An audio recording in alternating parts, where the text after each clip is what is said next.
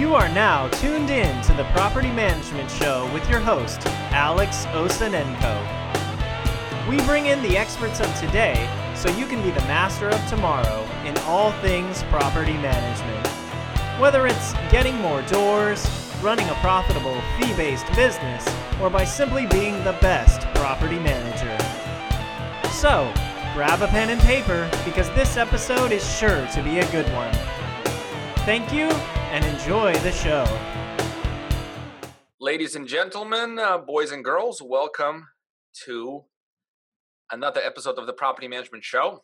Uh, I have a good one for you today. Um, it's always a good one, but today is interesting because I met today's guest um, via email. So he emailed me a response to my interview with Mynd.co, which is, if you remember, maybe a couple episodes ago, I interviewed Doug Brien, who's the venture backed, um, you know, got millions and millions of dollars, venture backed property management company, uh, millions of dollars from VCs, I believe, I believe something around 20 uh, million mark. I can't recall. And Benton actually wrote me an email said, "Hey, great, great interview, um, but I also wanted to let you know there's another way to grow a property management company pretty fast um, without actually raising funds." And that really piqued my interest, and we chatted, and he's here today. And so let me tell you what he's done. He's done he went from 450 properties in about two and a half years ago to 2,000 in 12 markets.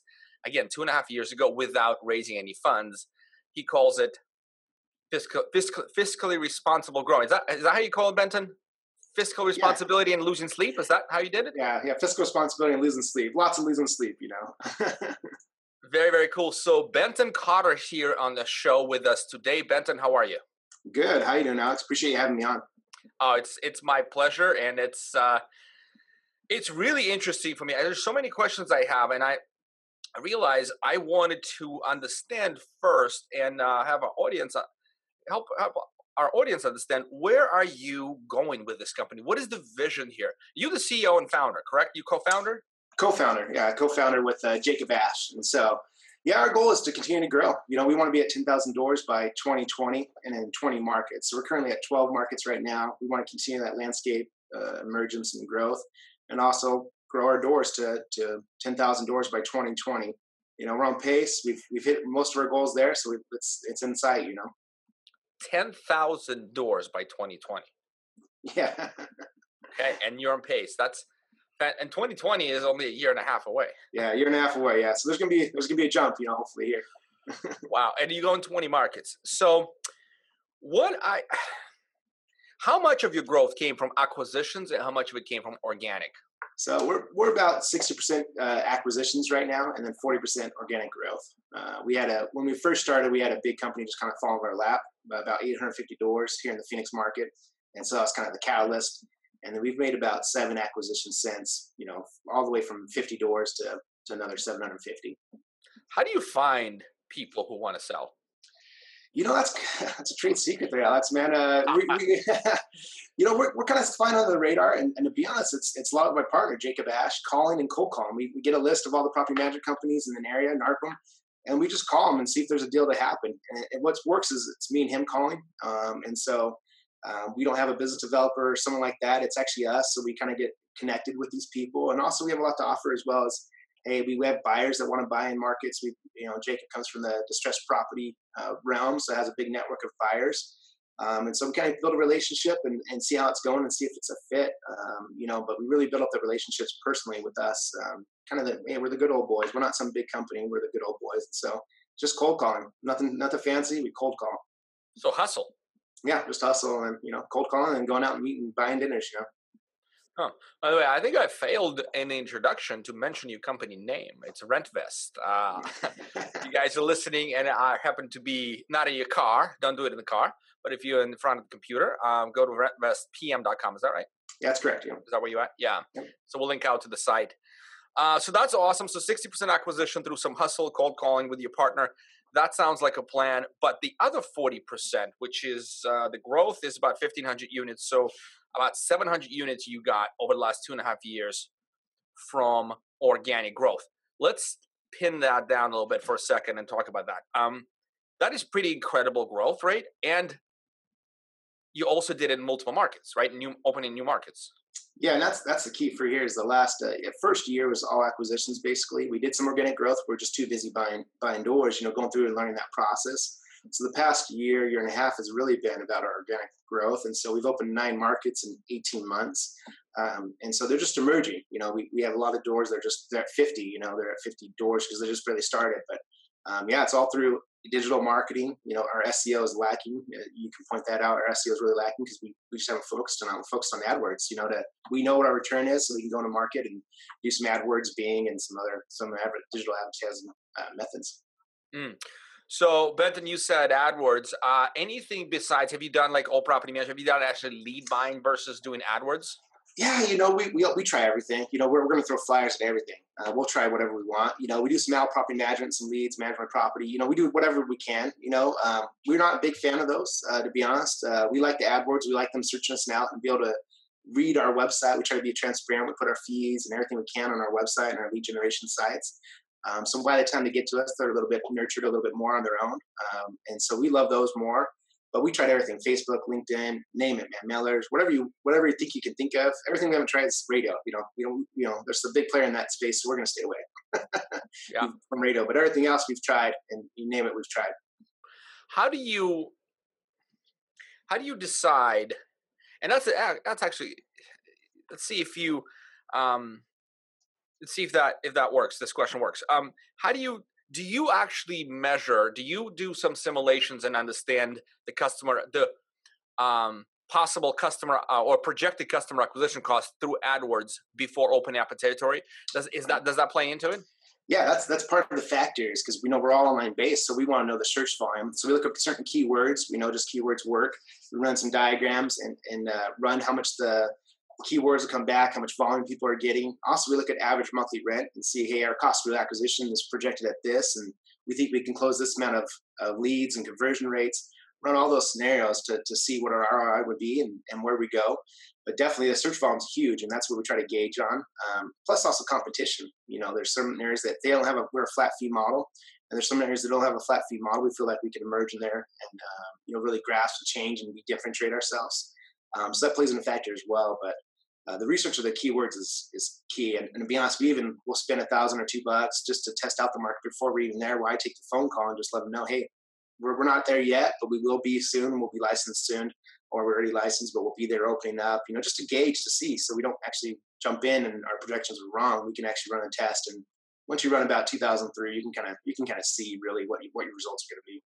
Hundred percent. So I we'll run simulations. So we do the same thing for clients, right? If somebody says, okay, well, is this is this worth it going to this market? This is the kind of stuff we do. We we go into um, um, run a simulation on AdWords. You can tell what the cost per click is. You know what the cost per click. You can sort of um, from there you can pretty much assume cost per lead and from there you can assume cost per customer acquisition cost cost per customer it's such a we have not been very wrong um, at all doing that that process, and I'm I'm really glad that you uh, that you sort of um, have identified that as a, as as a as a way to really gauge markets before going in. And I love the testing process. So what would you do? Would you just throw up a landing page, throw a couple thousand dollars, and see, yeah. actually validate the conversion rate? Yeah, and we'll do a little bit of a, a broad scheme. And, and nice thing is, I, I, you know, it's taking us the call, or whatever, so I can kind of pretty gauge the uh, how engaged this, this client's going to be and where they're going to sign. You know, and we kind of go off of how many clicks and how many actually fill, out the web form, um, rather than how many people I talk to and I project out. You know, that's always a here. You know, you never know. Sometimes people are you think you're going to sign, they don't sign, so you, you don't go by that but you go by that. Um, just like you, because we have multiple markets and, and it's pretty duplicatable. As you know, that's the benefit of you is you have all this data uh, that you can benchmark, and that's what we feel we can do as well. We can benchmark more better than that person in that specific local office because we know, hey, ninety percent of the time this works in other markets. It's going to work here. You know, there's a few variations obviously on the ads and keywords and content, but um, it's pretty duplicatable. And so that's the best way to do it is test it out. And that's why like local markets, just throw some money at it and see if it sticks. You know, we do broad keywords a lot too as well. It's just see if we can pick up some new keywords that we can expand to all the markets. Um, you never know what what you know. Denver was pretty high tech, you know, and they had some different keywords that came out of Denver that we didn't realize were searching in other markets, and we're able to apply that to other markets as well. Mm, very cool. Um, let's talk a little bit down funnel. Um, actually, well, before we go there, um, do you do anything with mailers? You know, mailers are hard. You know, we, we try them, um, and we do some certain markets better for that. You know, like our Reno market, they're putting the package together, the team down there actually, to, to kind of coincide with our marketing. And I think it works in some markets, um, um, but for us, it hasn't been too effective. Our cost of acquisition is way higher, and so we, we stuck to our digital means is, is better. But we definitely try them. You know, you just never know. We've tried, you know, the huge, you know, eight by ten mailer. You know, we try everything you can think of. The weird saying on them. We've tried direct, and usually, to be honest, it's the cheap little yellow three by five that just says, "Hey, you want a property manager?" It's been the most effective. You know, it sucks and it costs us nothing, but yet we'll spend 10 grand on this nice mailer and it, gives us no results. And so I have no idea on mailers. Like, like I just given up, but we'll send them out once in a while. But um, to be honest, our it's it's not worth it. We'd rather do the digital and the clientele you get from your AdWords where they're seeking out a property manager um, is just so much more effective than you know trying to get them when they're when they're hot. You know, and that's why I feel like Facebook and LinkedIn is they're not thinking about it, but yet maybe an ad pops up and maybe now they start thinking about it. But if they call you right then, they're not really prepared to hear everything. But if they're searching you out through Google search or Bing, they're prepared for to, to learn and, and know what your, your product is and the value you're going to bring they're further down the buying process, yeah. the buying funnel, right? They're, they're they already are choosing. Uh, they know they have a problem. They've identified it. They identified a potential solution. They just need to find who's going to provide that solution, right? Yeah, yeah. So so that's pretty cool. Now what we're doing is just, just to share a little bit uh, of strategy stuff with you. Um, we find that mailers uh, work probably five to six touches what mm-hmm. amplifies and that's kind of expensive to run that many mailers but it's not it's not cost prohibitive you do what what you do end up getting is different people that you would have gotten through AdWords. So a lot of ways you sort of like you, you get a little bit different markets, so you don't really overlap too much. Mm. Um, where you know they're going to get your mailer and click on your AdWords. No, usually that doesn't happen. They'll go research your website and then. That's good point. Um, yeah. But what we've done, we have a multi-channel. Uh, we approach it, we call it MCM, multi-channel marketing, and so we increase the frequency of touch by remarketing to them on Facebook, mm-hmm. um, as well as remarketing for the website, as well as running AdWords campaign with a very, very sort of similar offer. And so we'll structure the six or five or six uh, drop sends um, in a way that it sort of leads them to a decision. Like uh, initially helps them identify a problem without really any pitching, then some education, then some uh, questions on, you know, hey, is you are you getting rent this month or is it is the ten, is the tenant late again? Um, yeah. Very very specific stuff, and then they'll get the same stuff on Facebook to them, right? Because um, nice. you can do ma- audience match on Facebook. Yeah. And touch that, and we find that's being in fact The cost, the customer acquisition costs are similar to AdWords, but we feel that's a different kind of clientele that may have not like you trigger no, them instead of you know instead of they already are in the buying process yeah and i think that's the key is because people sometimes they're not searching out, they don't have time or whatever. You know, you definitely want the different local channel. And if you combine them, think how powerful that could be. Put those mailers inside of your campaign. You know, we do our drip campaigns with mailers. Think how can you know, hey, if they open up this email, I'm gonna send this this mailer to them. You know, about hey, is your tenant late again? They must have liked this email about evictions, and so you can direct mail them something else. You know, just different multi channels as well. But I like the idea of broadening your audience um, and then just the more touches you have, the better. You know, that's the key is follow up works because you just have more touches with them. You know, that's why you know, a lot of property managers don't follow up. Well, that's, that's you're missing out on probably 20% of conversion just because you don't follow up. And it's all about touches and getting them at the right spot and hitting that emotion factor, you know, where they're, hey, they, they, they buy in once they hit that emotion factor you're looking for. Um, so you guys, what is, uh, let's talk down funnel a little bit. So marketing, all right, you'll try anything. You do some uh, AdWords and, and Bing and cost per click uh, or pay per click seems to be what's working for you to test out the market, but also continue and and and know exactly what your acquisition cost is versus your your your customer value, and you can manage the business that way, fiscally responsible. Yeah. What is does your uh, Benton? Where a lot of this falls apart for mm, many uh, property management companies I know is the sales process. Yeah. right, and you you just so alluded to a follow up uh, I get that nobody follows up anyway at all, yeah. but yeah. a lot of them don't even answer the phone. And if they do, it's not by a qualified person, and there's no continuity uh, through the sales process. There's really no design. I mean, the industry is going that way, but it's very, very slowly. And yeah, sure. people don't op- operationalize sales for some reason or marketing. They think it's all kind of just necessary evil, and you know, we'll we'll do the best we can. What is your sales process? Help us understand how you do it. Yeah, so I'll be honest, we're a little different. I believe 100% what you're saying. Um, we actually don't do business developers. We don't have BDMs. Um, just because we're emerging markets, we want to keep the, the, overhead low. And so what we do is we go after really qualified uh, employees and, and, agents to make sure that they can do everything. Um, we feel like sales and marketing is sales is really hard to find. Not hard to find, but it's hard to find someone that's like-minded and that knows property management. Um, and so in our emerging markets, we have 1099 employees, and that's they, their first six months. All they're doing is growing a business, and so it sells. So that's the number one factor for us: is can they sell, and then also on top of that, can they be an effective property manager because they handle everything as well. They might get assistance later on and stuff like that, but they handle everything. Um, but the key for that is they got to be responsive, and and it's pretty quick to know if they're going to be a good salesperson or not. It's not just being responsive and following up; it's learning the content, how to present a message, how to read the clientele. Um, and so when we have a hire decision, we're trying to find that one unicorn of employee basically they can do sales, property management, maintenance coordination, and overall we want them to be a real estate expert as well because we want them to be total fiduciary for these landlords to help them buy and sell real estate as well.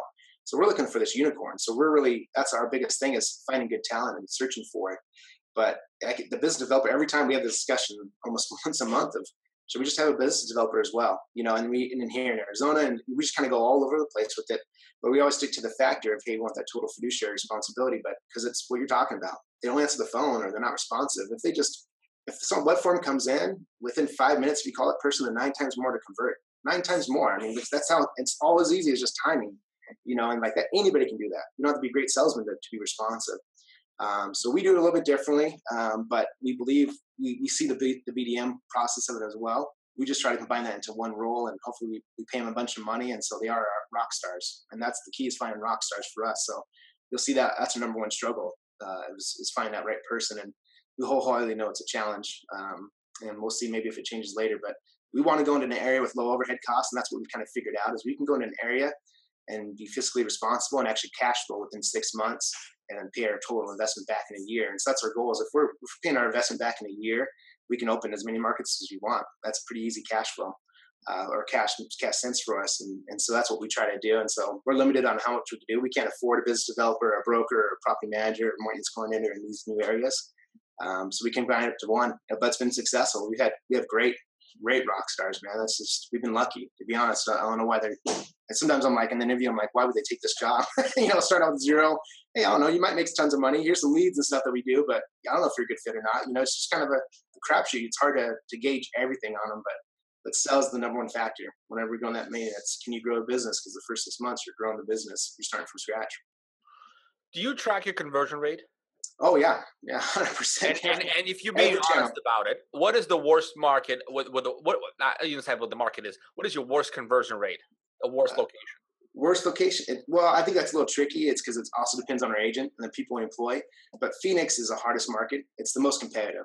Um, you know, and it's funny. Like Vegas, we have a high conversion rate. Who would have thought Vegas would be a high conversion rate for us? We thought it'd be similar to Phoenix, and Reno's like off the chart conversion rate.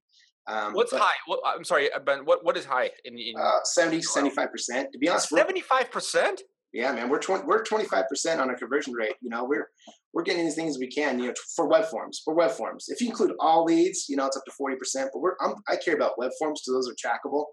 The phone leads, the agents can manipulate. They might not put the lead in the system, or they didn't tag the system right to make it, or referrals. They don't put those in. They only put in ones that they want.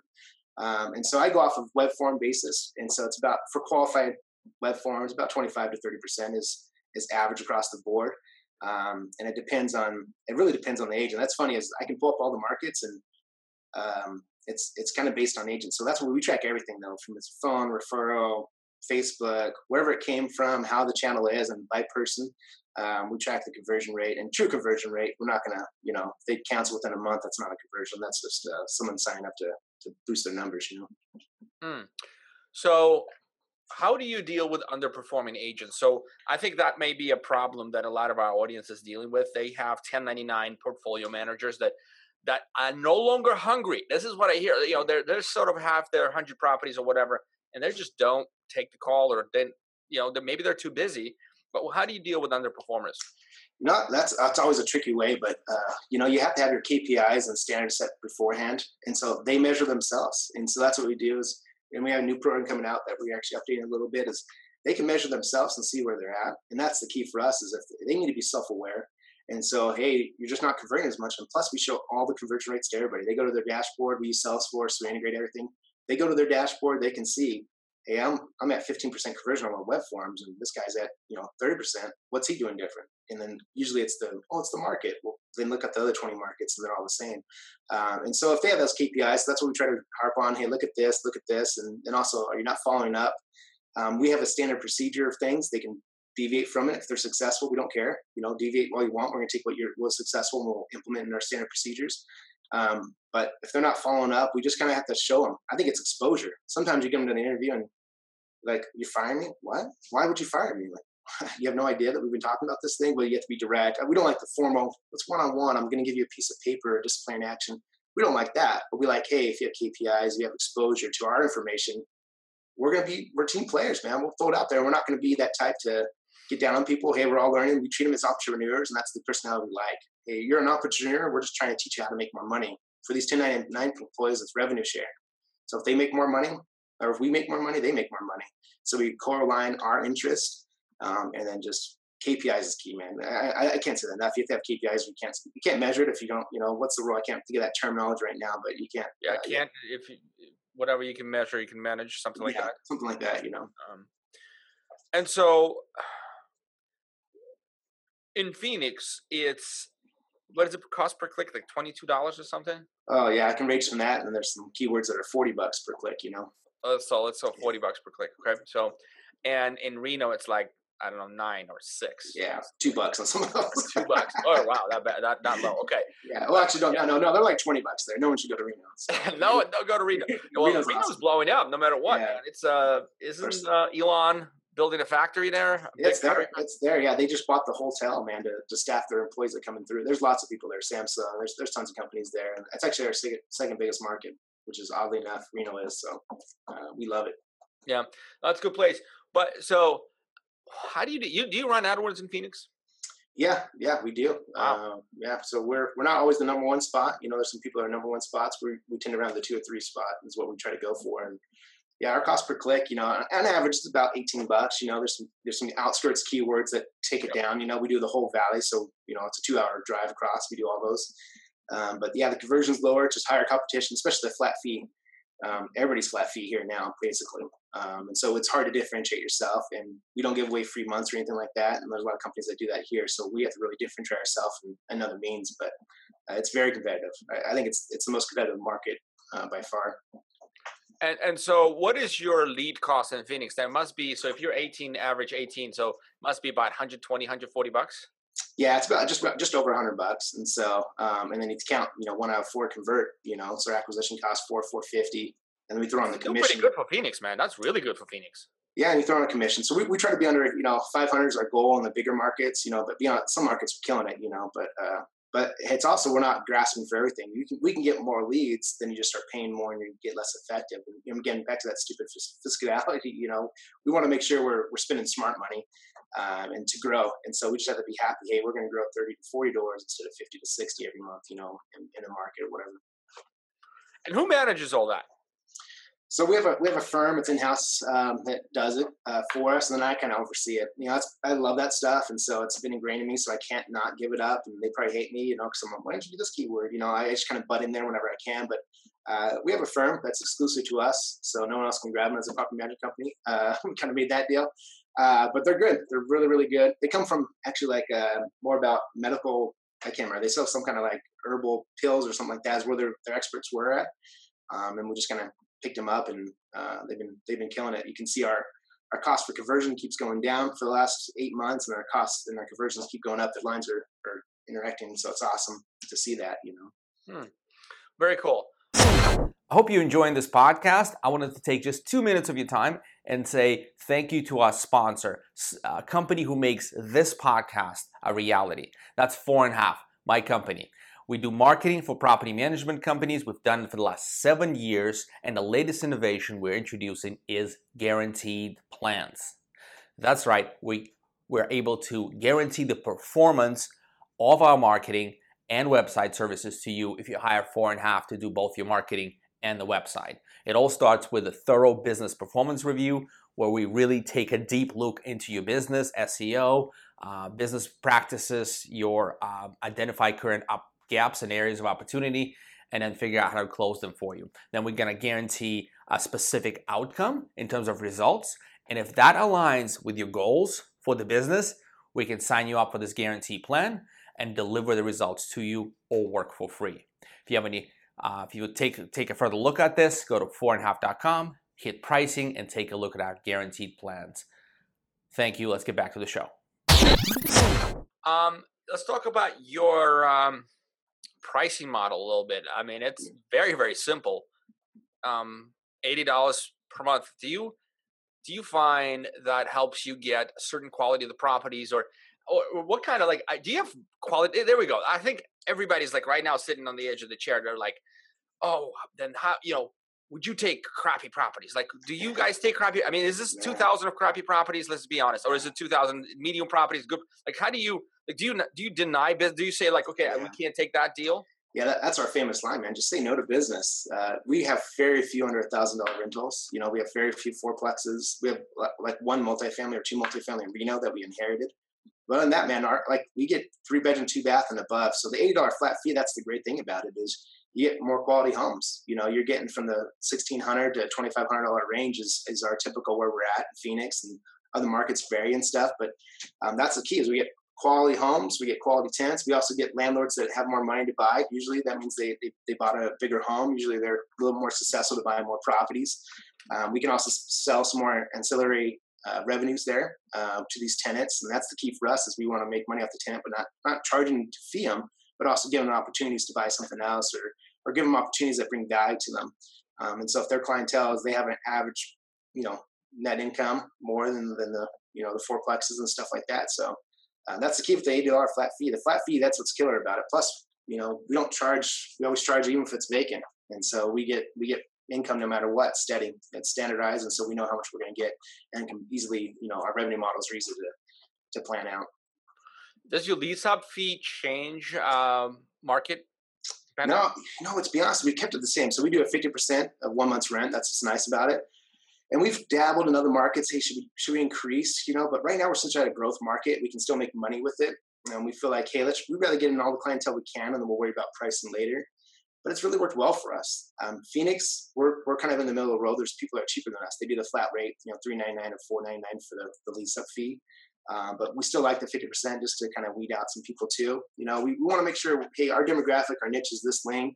Let's stick in that lane. We might go a little bit out, but we're not going to go for that broad reach to get in every client. Uh, we, we, care about our attrition rate. We have a really low attrition rate, and that's where we feel like we're successful. It's it's not about how many doors you grow or how many you gain; it's how many you net. You know, and so that's what we really focus in on.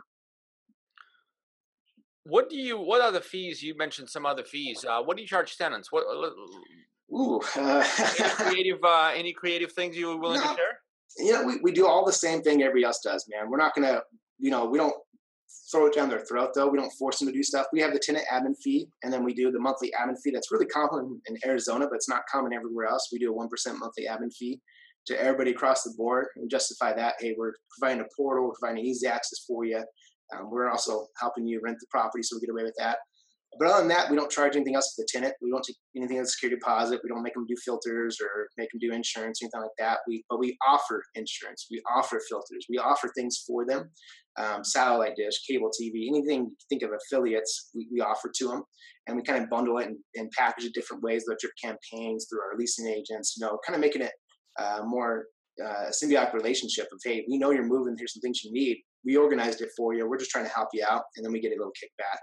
Um, but key for us is also real estate. You know, if they're ready to buy, let's get them in these, you know, credit repair programs and get them ready to buy and use our agents to help them buy a home help them buy an investment. You know, uh, the common term is called rent vesting, is where you actually buy a home to rent out that you're later going to move into, and you're actually renting, uh, even though you own a home.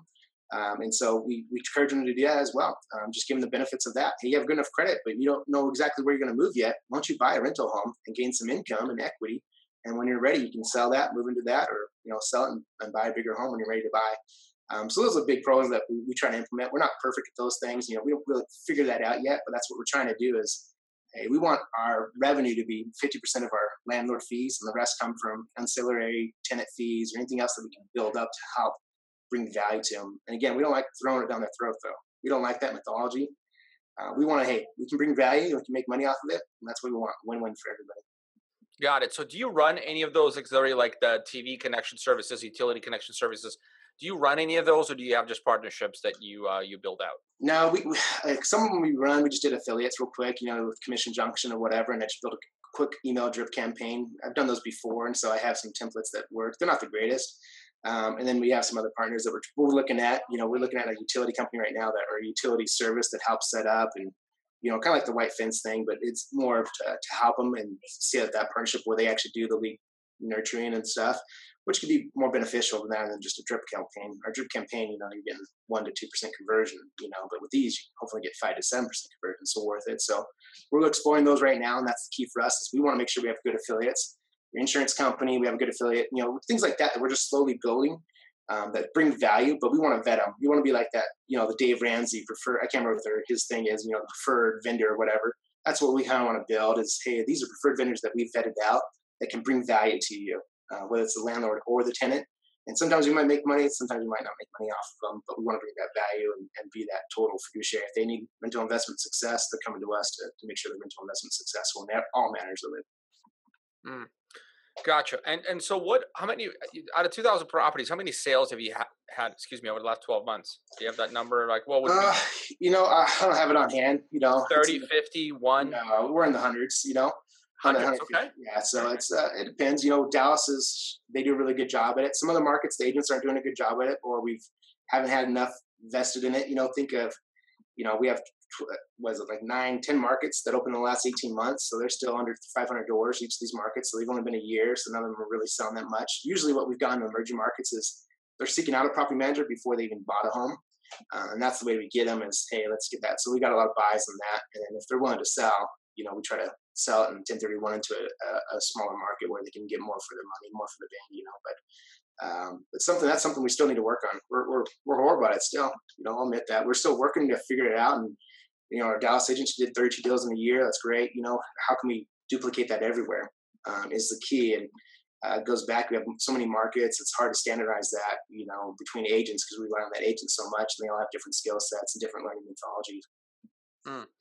And so, when if you break down roughly the revenue currently in the revenue vision, what is the percentage you'd get from property management portfolio versus everything else. Let's call them C. I call it CBUs. You know, uh, complementary yeah. business units. Uh, what is the percentage now, and what is the percentage? Let's say when you get to 2020 goal. Yeah, so I looked it up now. It's it's about you know 85 percent is now from property management fees, 85 to 90 percent. You know, and our goal is to get that to you know 60 percent to 40 percent. You know, like we want to be the CBUs, what you call them.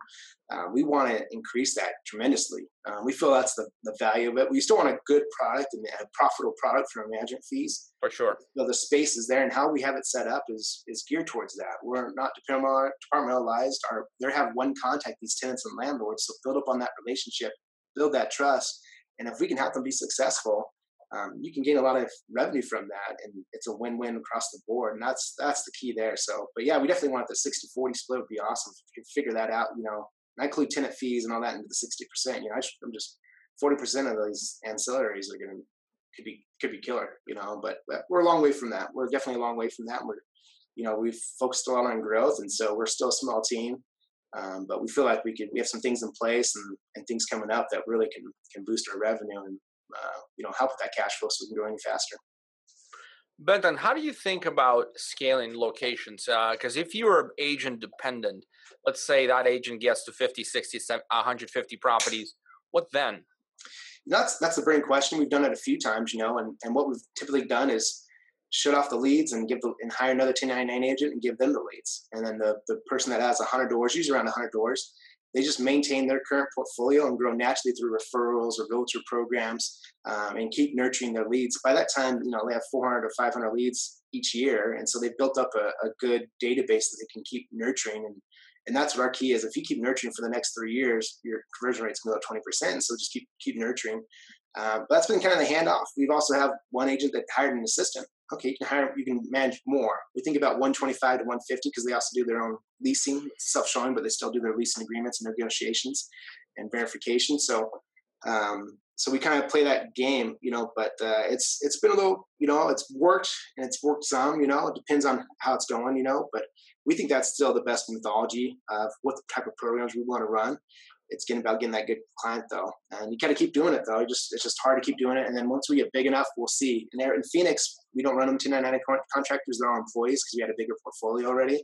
And then in Vegas, the same way and Reno now the same way as well. We have one independent contractor, but it's it's it's hard. I think we all we kind, we're kind of in the middle with some our established markets versus our emerging markets, and you know we want to go towards the emerging market independent contractor way, um, but it's you lose. You feel like you're giving away money almost. You know, you feel like you're giving away money, but then you realize back in the day, it's quality of service, it's the caliber of person that we have to deal with, and can we get like-minded people to help these investors continue to grow and get more doors through organic referrals and stuff like that. Mm. Gotcha. And so, is there a breaking point where you are going to put a uh, a location, an office, a physical office there, and, and, and actually start building more of a you know true yeah. kind of a, a um, let's say an uh, you know satellite yeah. office? As of right now, no. To be honest, we don't. We have a physical location. You know, we have an office, but we, they still work from home and go in office whenever they want. It's a shared office space. Um, but our goal for right now is no, uh, keep everything in back office, keep it really slim. Um, so we have account managers that do all the paper pushing and digital things here, you know, put the property in, advertise, pay bills, and all that stuff. So we centralize it, and then we leave these 1099 employees to really be the communicators and the uh, coordinators. And we think we just keep building upon it, you know, uh, and see how it goes. It's working, you know. In, in Dallas, we have two agents, and Atlanta, we had three agents. You know, like it's just it's working. And so we think we continue to go that way comes down to a point, I think is it's going to be a hard transition for us to go back to traditional office. I think uh, if let's say you're at thousand doors, you have eight agents. Hey, by the way, now you guys are all not 1099, you're W two, and your revenue share. We're obviously going to cut your pay because you're W two now. I, think it's going to be a difficult choice for us, but uh, I think we we think we've planned it out enough that we can actually keep it going with the 1099 agents and make it successful and a cohesive offense. We'll still have to have some kind of managerial position there. You know, the broker's not really the manager. You know, um, and so we still have to figure that out. But uh, so far, it's been successful. So we'll see how many we can get to. There's a company here in Arizona that does it, and they're at 20 agents, uh, about 2,000 doors, and they do a great job of it. So there's there's a model there. We do definitely do things a little bit differently, and, and we have a lot more technology and stuff behind it. So it's a little bit different, but still they're successful at it. So we think we can be successful at it, and it keeps our costs down uh, when these emerging markets. So uh, that's key for us getting the footprint. But uh, you never know what the future holds. We can't say, but we definitely want to uh, make sure they're taken care of. We feel like it's an entrepreneurial spirit. That's the way to win. If they feel that and they, they grab onto it, um, then why change? So the key is really in your model is to bring the right person in. Yeah, that's hundred percent. If we can bring the right person in, uh, we can do it. We we have the leads. We have tons of leads. Um, we can do it. Uh, it's just getting the right person in place, and so that's that's the hard part. And, and we're still figuring out. We're doing a lot of things. We just went over a, a, thing yesterday about predictive hiring, how we can improve our hiring process, and so we've thrown everything out there that we can. And you know, our, our regional manager that we hired is that's what he is. He comes from human capital. That's that's his that's his goal. You know, and didn't find the right person. And so, hundred percent, if we find the right person, we'll be successful. If we don't, we'll be mildly successful, and that's not what we're going for. We're not going to be in an area that we're going five to ten doors. It just doesn't make sense for us. We want to be twenty to thirty doors a month at least. You know. Here's the question, and then we're going to go to your technology stack, mm-hmm. and then we'll probably have to wrap it up. This has this been interesting, but I think we're, um, um, we got to have a, an end goal here as well. Um, so, well, um, all right, let's let's actually, you know what? Let's look into because I I know you. Um, I want to ask you like a bunch of questions. There's a bunch. Of, I'm just trying to prioritize uh, in the interest of time. Um, my, my first question i want to can you lead us into the technology stack by first explaining to us and myself what is the what is your role? Like what do you do every day as a ceo of fast growing property management company? What are you what are your specific goals? What are your specific what does your day look like? What are your responsibilities? And then sort of maybe lead us into the, the technology side. How do you guys stack up in terms of what systems you use for what?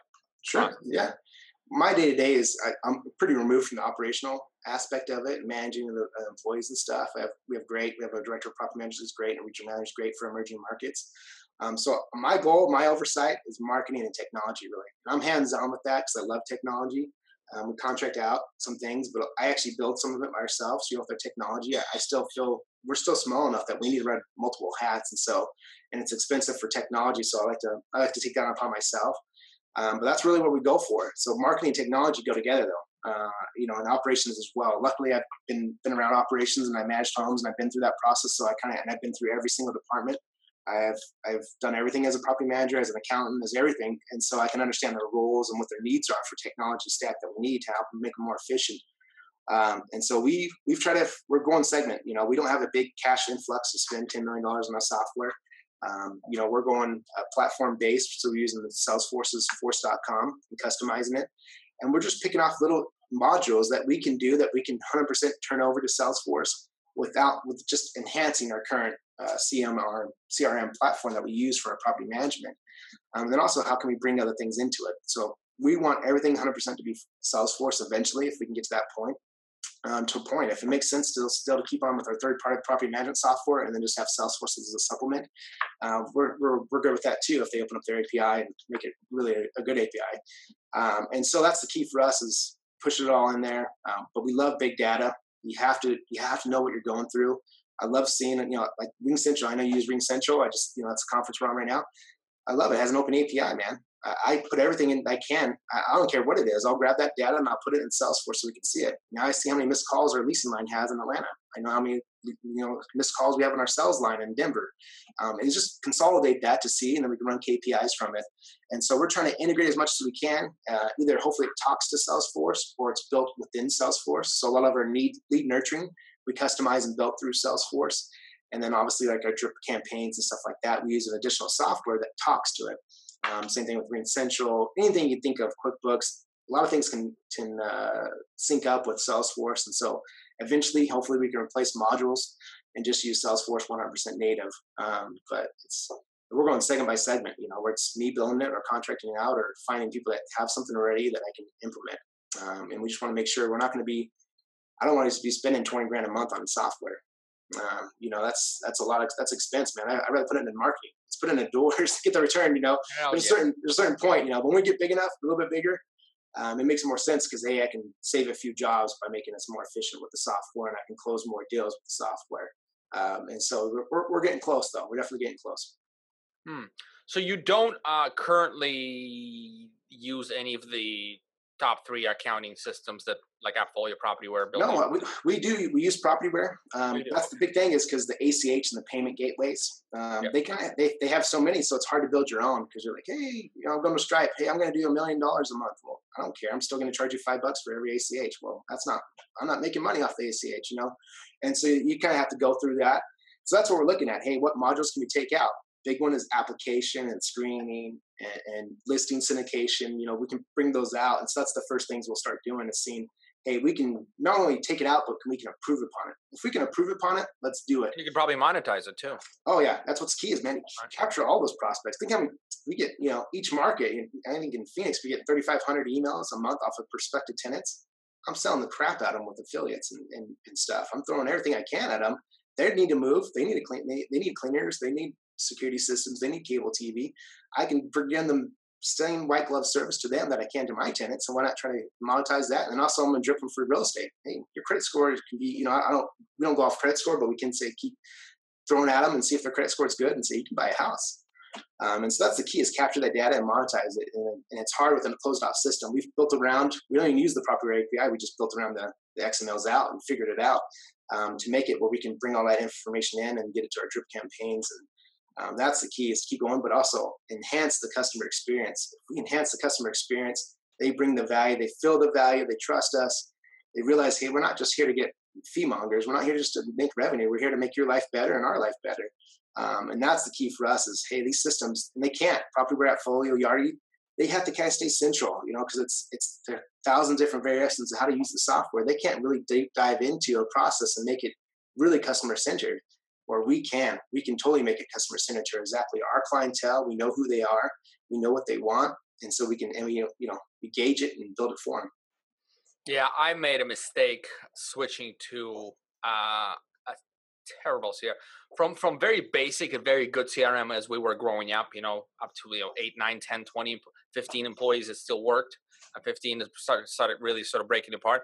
I really should have gone Salesforce. I went, I made, I made just a dumb choice Um, and um, I'm I'm not going to say where I'm at because I'm not going to be there for long. Uh, but boy, um, what a difference a CRM makes. I mean, we have to uh, do everything manually. I mean, LeadSimple obviously is is a great solution for most people out there.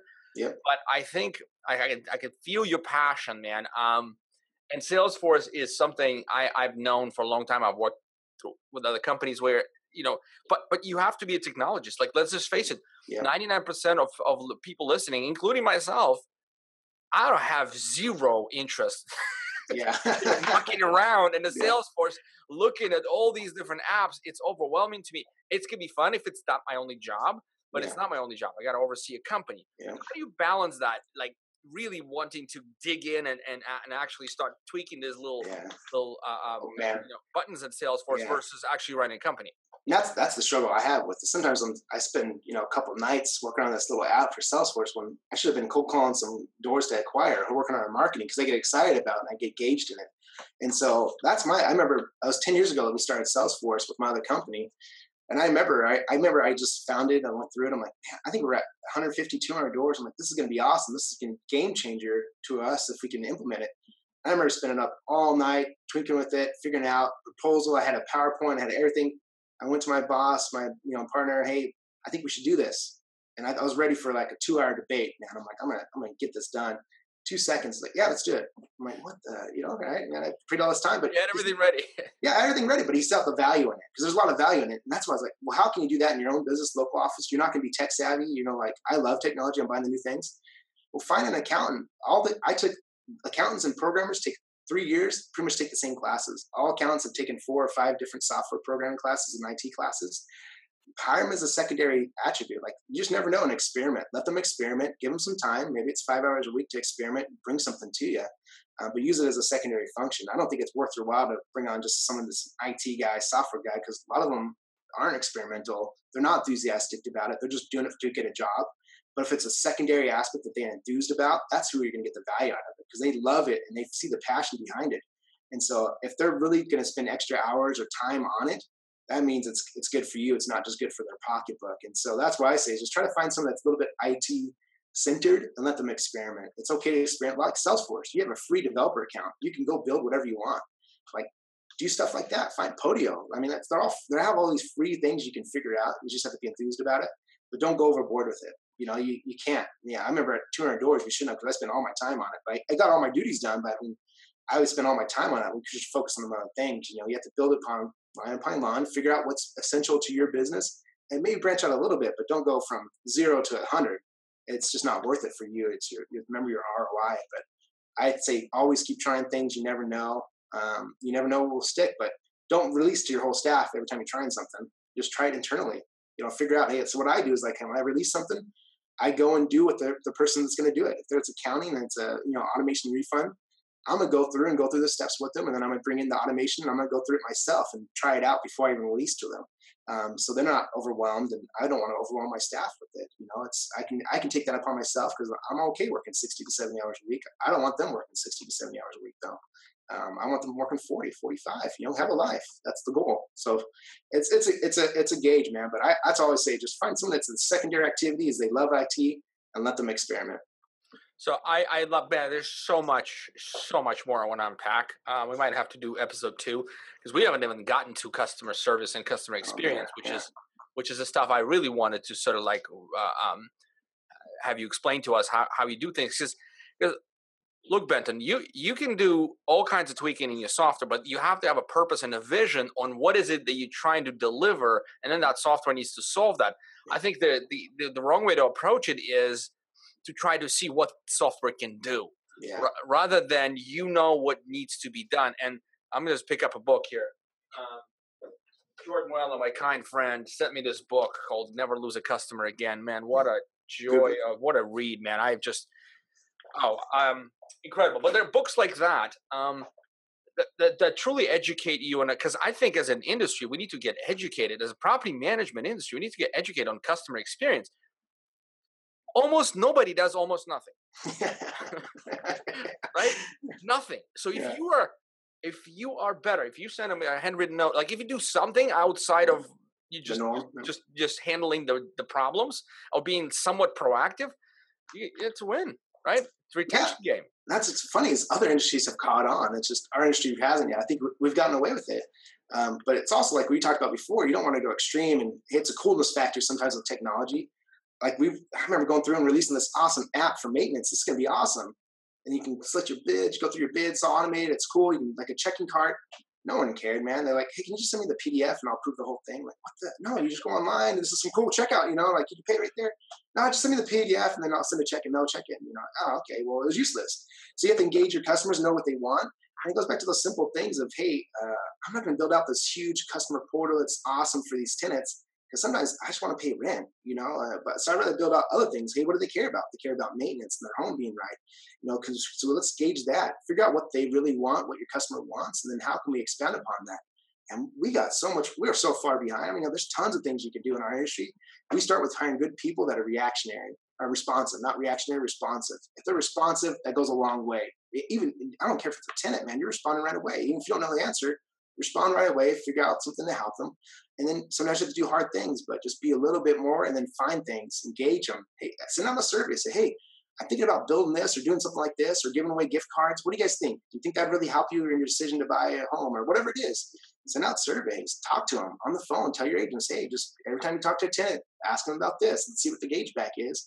It only takes five minutes, you know, and get it back. You're not doing it every day. You're just doing it. Hey, I'm doing it once every two months. I'm doing this, and I'm doing a passive email uh, survey once a month, and then just figure out what they want and then make their needs. I think sometimes we build, hey, I, think they need this, and this is what I'm going to give my service to. And I think our industry's back is like, hey, what do they want? And sometimes they want paper statements. Well, how can we make that easier for them? You know, and then how can we educate them to realize that's wrong. You shouldn't have paper statements. Go online, but you know, it's either educate them or it's give them what they want, and it's okay. You know, just give them what they want. But uh, a lot of times, I feel like it's not. You're not stepping back forward when you give them what they want. You're expanding your business. You're improving the industry, and because it's going to come in the next five or ten years for sure. These millennials, and we always say that keyword millennial, but people are expecting other things from other softwares. It's going to creep over. They're just going to expect that. Hey, I'm used to having this. I'm used to having a button right here. I'm used to be able to do this. How come I can't do that in your system? Um, you know, and so paying my credit card, that's that's going to be norm. Paying by Venmo. I want to be able to pay my rent by Venmo. How come I have to do a credit card? You know, in 10 years, it might be that. Let's be responsive. Let's, let's be engaged and experiment. This is interesting. So let's wrap this up. I have one more question for you, but before that, I want to make a quick statement. Those of you who listen to this podcast and got all the way down to this episode, you're probably excited. There's just like 16 things Benton just said that are sort of like vital and important, but I think it's establishing that feedback loop um, by asking your customers what they're looking for and you know finding a way to experiment to deliver that value to them that is really the the, the the way to improve and grow your business and so i always say there's three keys Benton three core principles to, to business success three core principles and their purpose know where you're going um, have the team aligned culture all that but that's i define that as purpose have your purpose know your numbers Number two, can't do can't live without it. Can't succeed without. It. And number three, the culture of experimentation. You, my friend, are the perfect example of all three.